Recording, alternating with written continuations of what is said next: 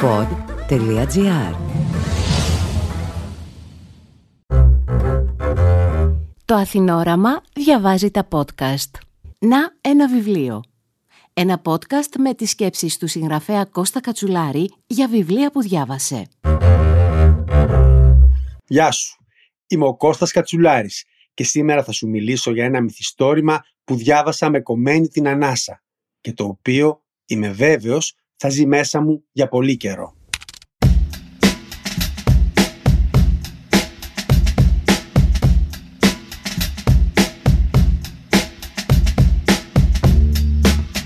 Τίτλος του «Το νερό της λίμνης δεν είναι ποτέ γλυκό» και συγγραφέας του η Ιταλίδα Τζούλια Καμινίτο.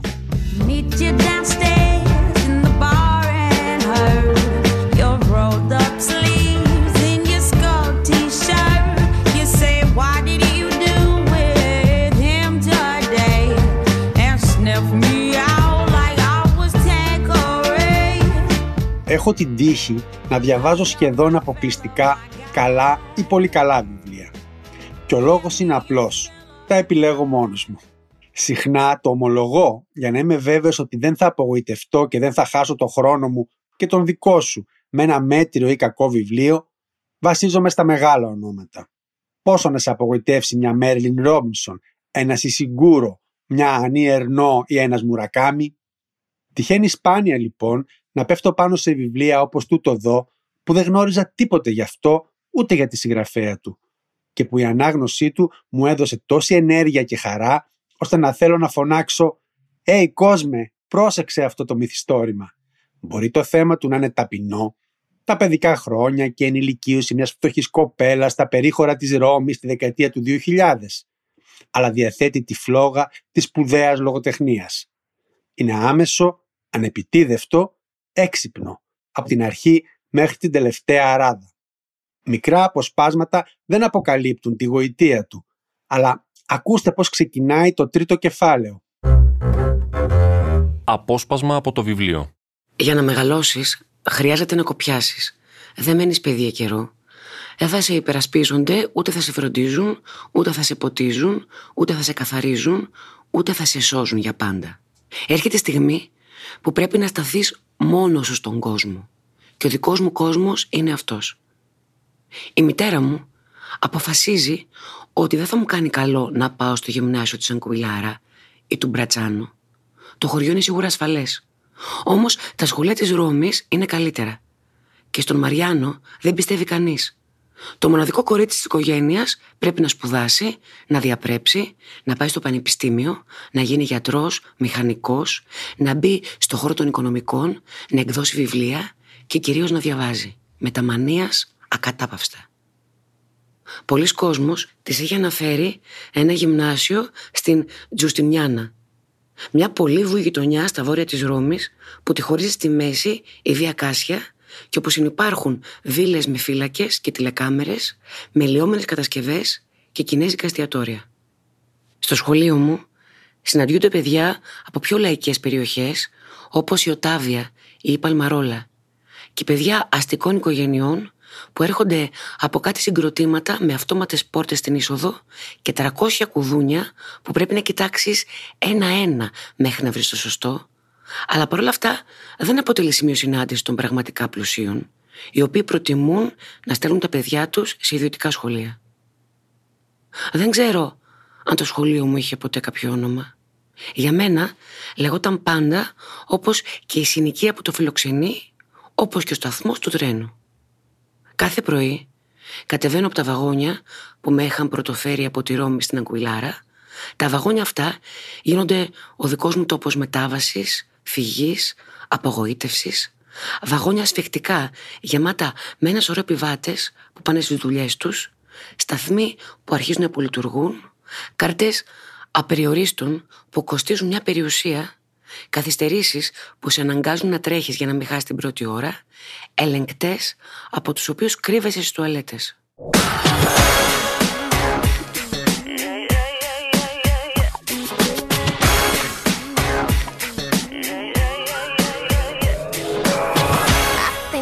Did it again. I made you believe we're more than just Το μυθιστόρημα ξεκινάει με μια εκπληκτική σκηνή από τις ωραιότερες εναρκτήριες που έχουμε διαβάσει.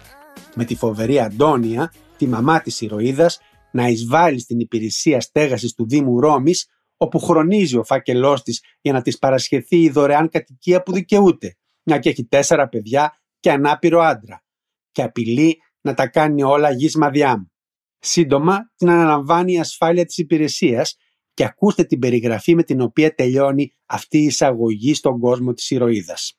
Τη βγάζουν σηκωτή, τη βαστάνε χειροπόδαρα και τότε το πουκάμισό της ανοίγει και φανερώνεται ένα σουτιέν χωρίς μπανέλες. Το πλούσιο στήθος της, η φούστα της σκίζεται και αποκαλύπτεται το εσώρουχό της. Η μητέρα μου έχει ήδη κάνει κουρέλι το καλό της ταγέρ, κλωτσάει και φωνάζει σαν αγρίμι σε κλουβί. Κι εγώ που νιώθω λες και βρισκόμουν εκεί, όρθια να την κοιτάζω από μια γωνιά του δωματίου, την κακολογώ και δεν τη συγχωρώ. Τι άλλο θες να ξέρεις φίλε στην αναγνώστη για αυτό το βιβλίο; Α, ίσως πόσο ο οικοδόμος πατέρας της που δούλευε ανασφάλιστος έπεσε από τη σκαλωσιά και έμεινε ανάπηρος. Ιδού, έτσι ξεκινάει το έκτο κεφάλαιο που τιτλοφορείται «Το καλοκαίρι πεθαίνω λίγο». Ήταν Μάιος όταν το κορμί του πατέρα μου έσπασε στα δύο. Έπεσε από μια σκαλωσιά καθώς κουβαλούσε δύο κουβάδες ασβέστη. Ένα σε κάθε χέρι. Ένας άλλος εργάτης σκόνταψε σε μια τροχαλία και έπεσε πάνω του. Ο πατέρας μου έχασε την ισορροπία του και η σιδερένια μπάρα που θα έπρεπε να τον προστατεύσει υποχώρησε. Και εκείνος πέταξε τους κουβάδες αλλά δεν πρόλαβε να γραποθεί από πουθενά. Και όταν έπεσε ο πατέρας μου ήξερε ότι δούλευε μαύρα δεν είχε κάνει ασφάλεια ατυχήματος. Δεν έπαιρνε δώρο Χριστουγέννων. Τον μισθό του, που του τον έδιναν μήνα παραμήνα, έπρεπε να τον ζητάει, κάθε φορά μουρμουρίζοντας. Έπρεπε να επιμένει και να τους υπενθυμίζει ότι υπήρχε και εκείνος. Και ότι όπως και όλοι οι άλλοι, ξυπνούσε στις πέντε τα χαράματα και πήγαινε στην οικοδομή. Ήξερε ότι δεν θα υπήρχε κανένα σωματείο, δεν θα υπήρχε καμία προστασία, δεν θα υπήρχε καμία καταγγελία. Ήταν Μάιος.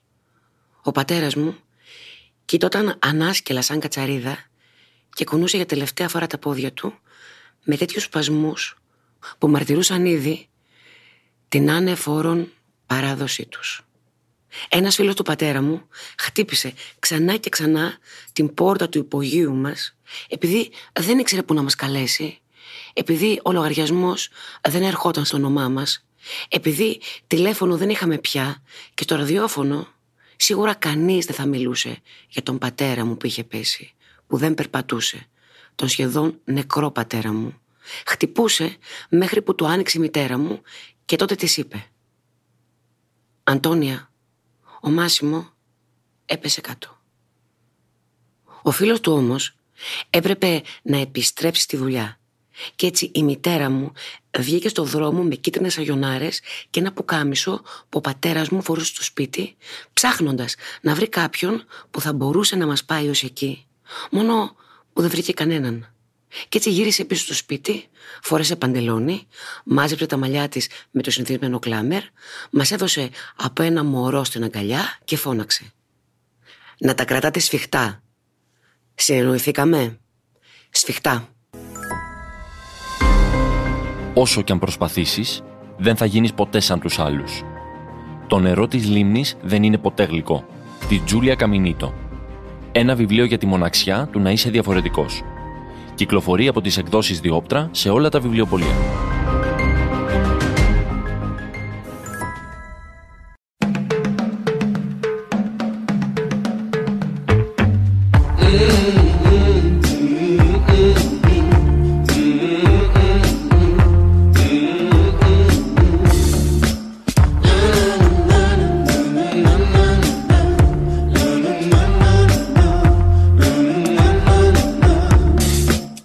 Ήταν παραπλανητικό να πιστέψει κανείς ότι τούτο το μυθιστόρημα, που πράγματι μας διηγείται τις περιπέτειες ενός κοριτσιού που μεγάλωσε μέσα σε μια οικογένεια από αυτές που δεν φαντάζεσαι καν ότι υπάρχουν ακόμη στον σύγχρονο δυτικό κόσμο, ένα παιδί που γεννήθηκε όταν η Αντώνια ήταν ανήλικη, με τον πατέρα στη φυλακή για φόνο και άλλα τρία με τον δεύτερο σύζυγο, τον οικοδόμο και πλέον ανάπηρο, χωρίς άλλη οικογένεια πλην μιας γιαγιάς επικριτικής και εξίσου φτωχής.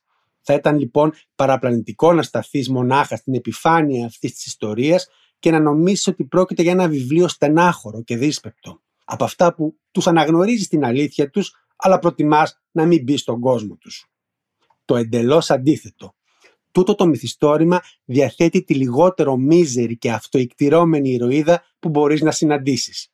Όπως ακριβώς και η μάνα της, αλλά με το δικό της στυλ, είναι μαχήτρια, ασυμβίβαστη, πανέξυπνη, ξεχωριστή, δίνει μάχες και τις κερδίζει ακόμη και όταν τις χάνει.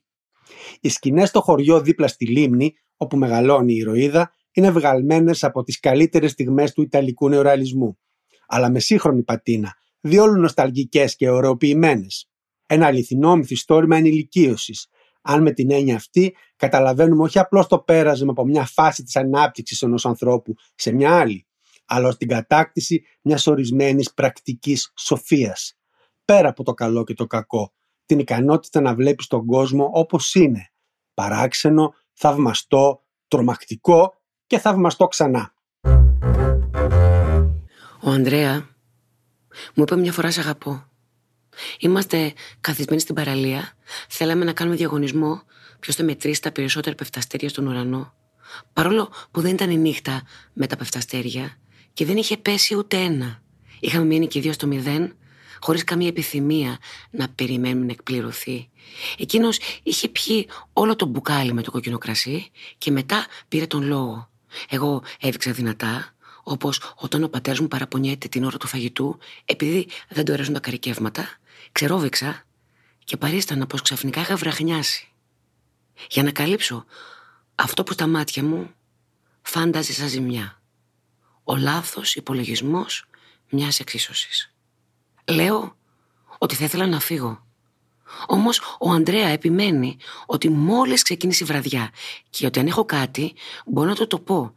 Εγώ όμως δεν του εξομολογούμε τίποτα. Δεν θα πάρω άφηση αμαρτιών. Μένω βουβή.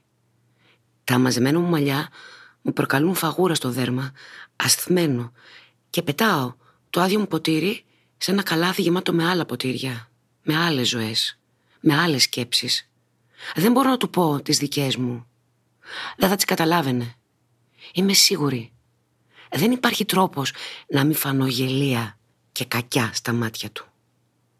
Πώς να πεις για τη ζήλια, πώς να πεις για το φόβο, πώς να πεις για την απώλεια, πώς να πεις για το μέλλον που δεν θα γίνει πραγματικότητα;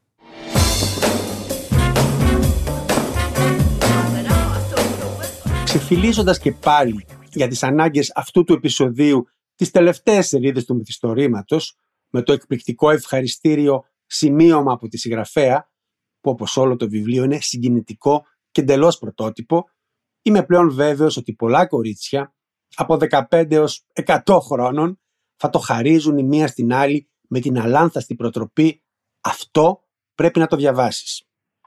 Αλλά θα ήταν αληθινά κρίμα αν τούτο το μυθιστόρημα καταγραφόταν ως κοριτσίστικο ή γυναικείο. Στα αγόρια και στους άντρες θα έκανε ακόμη περισσότερο καλό η ανάγνωσή τους και ας είναι ένα μυθιστόρημα που τρεις-τέσσερις χαρακτήρες που σου μένουν αξέχαστοι είναι όλες τους γένους θηλυκού. Αξίζει να προσπαθεί κανείς ακόμη στις μέρες μας να υπερασπιστεί τα στεγανά του φίλου. Ε, όχι βέβαια. Το μυθιστόρημα «Το νερό της λίμνης δεν είναι ποτέ γλυκό» κυκλοφορεί από τις εκδόσεις Διόπτρα στη θαυμάσια λεπτοδουλεμένη μετάφραση της Δήμητρας Δότσι. Συγκρατήστε το όνομα της Τζούλια Καμινίτο Είμαι βέβαιος ότι πολύ σύντομα θα μιλήσουμε ξανά για την 34χρονη Ιταλίδα.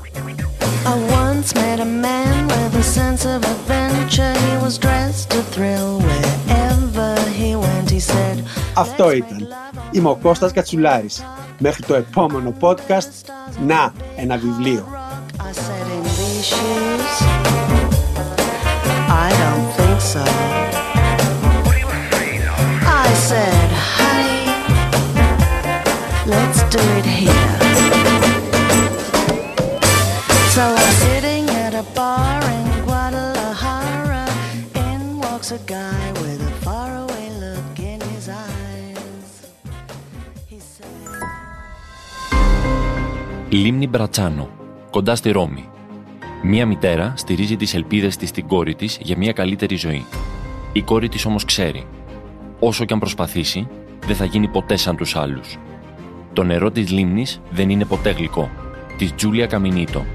Ένα βιβλίο για τη μοναξιά του να είσαι διαφορετικός. Κυκλοφορεί από τις εκδόσεις Διόπτρα σε όλα τα βιβλιοπολία.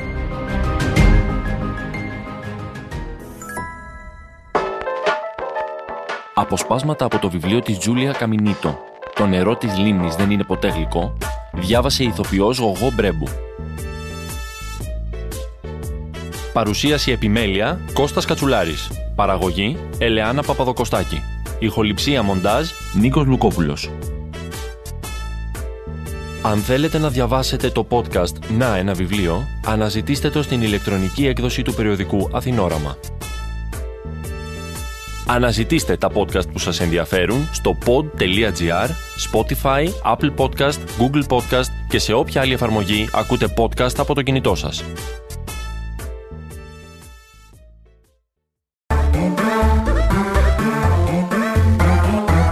Pod.gr.